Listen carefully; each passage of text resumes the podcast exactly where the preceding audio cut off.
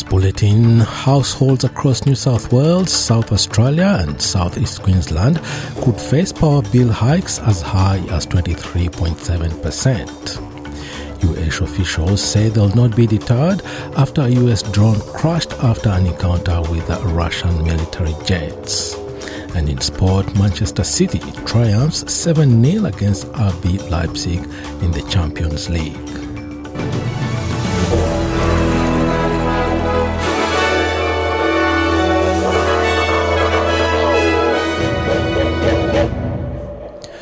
Households across New South Wales, South Australia, and Southeast Queensland will face increases in their power bills as high as 23.7% if the Australian Energy Regulator's draft determination is confirmed. These increases in the default market offer, or DMO, are set to come into effect at the beginning of July. The DMO functions as an electricity price safety net, marking the maximum increases for households and small business customers on standard retail plans in the three states. Residential customers on standard retail plans could face price increases of 19.5% to 23.7% depending on their region, the regulator says. After consultation period, the regulator will issue its final draft offer for the year. The United States claims one of its drones has crashed in the Black Sea south of Ukraine after a collision with a Russian fighter jet. The US European Command said two Russian Su 27 jet fighters conducted what they called a non safe and unprofessional intercept with an unmanned US MQ 9 drone. It reportedly involved one jet fighter striking the propeller of the drone, which caused it to crash in international waters. The US command claims that before flying into the drone, the jet fighter dumped fuel on it and flew directly in front of it. The US government says it summoned the Russian ambassador over the matter, expressing fear such an incident could lead to escalation. U.S. Senate Majority Leader Chuck Schumer says the incident will not stop the U.S. Air Force conducting reconnaissance in the region. It is another reckless act by President Putin and his military. And I want to tell Mr. Putin stop this behavior before you are the cause of an unintended escalation. We have seen this behavior from the Russian military before, and it will not deter the United States from conducting operations over the Black Sea. The, the, Albanese government says the disposal of toxic waste from Australia's new fleet of nuclear submarines is a very significant issue. Environmental groups have raised concerns on the impact of the program. Prime Minister Anthony Albanese announced the latest detail of uh, the AUKUS uh, submarine deal yesterday alongside the US President Joe Biden and UK Prime Minister Rishi Sunak. The submarines powered by sealed nuclear reactors will need to have their reactors disposed of in secure facilities. Defense Minister Richard Marles has told Channel 7 the government is taking the issue very seriously. The first of the reactors that we will need to deal with uh, will come offline in about the mid 2050s. So that's when we're talking okay. about 30 All years right. from now. So, it, it, but I don't want to understate this. This will be a very significant thing that we will be doing. We will need to build a facility to, to do this. It's obviously going to have to be in a place which is remote from populations. We've made it clear this will happen on defence land, be it current or future. Mr. Marles says the government will announce a process on how that facility will be identified and constructed within the year. New data shows that thousands of people across Australia sought legal support regarding the mistreatment of people with disability ahead of, disability, of the Disability Royal Commission. Data from uh, your Story Disability Legal Support, a national legal service that has offered support for those taking part in the Royal Commission, shows demand surged in the months leading up to submissions closing on 31 December 2022. Your story has fielded over 10,000 inquiries since 2019 from people with disability or their supporters, with over 21% of these inquiries received during the second half of 2022. The Disability Royal Commission has reported that it has received 7,945 submissions. Director Susanna O'Neill says these numbers are a testament to the bravery of those coming forward. And I think what those numbers show is the extraordinary commitment of people with disability to creating a more inclusive society, um, not just for their own community, but for everybody. Um, it's not necessarily an easy thing to take part in the Disability Royal Commission or any Royal Commission. It's a very selfless um, thing to do, and it often involves um, sharing quite difficult um, and sometimes traumatic experiences. Ms. O'Reilly said that uh, while submissions had closed for the Royal Commission, people with disability, families, and carers across Australia could continue to access Your Story's free legal support. Five superannuation funds have been accused of greenwashing by not go- by not doing enough to rein in major fossil fossil fuel companies. The claim has been made in a report today by Market Forces, a lobbying group affiliated with the Friends of the Earth Environmental Coalition.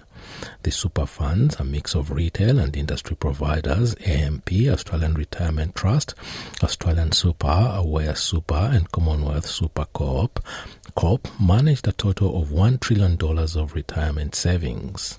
Market Forces says the funds have failed to effectively engage with companies they invest in from the fossil fuel sector, despite the funds being publicly aligned with the Paris Agreement on climate change and zero emissions targets. A 69 year old man has died after he was set on fire during an alleged assault in central Victoria, police say. Police say the altercation between the two men occurred at a property in Whitshif yesterday before the alleged confrontation resulted in the victim being set alight. The man was flown to the Alfred Hospital in Melbourne in a critical condition but died overnight. The alleged perpetrator has been charged this morning with attempted murder, with the charge expected to be upgraded. The accused will front Ballarat Magistrates Court later today. Four people charged with a combined 43 offences, including assaulting police, will face court today following an alleged police pursuit yesterday. Police say they pursued a speeding vehicle through New South Wales in the Hunter Valley region after the car failed to pull over before road spikes finally brought the car to a stop.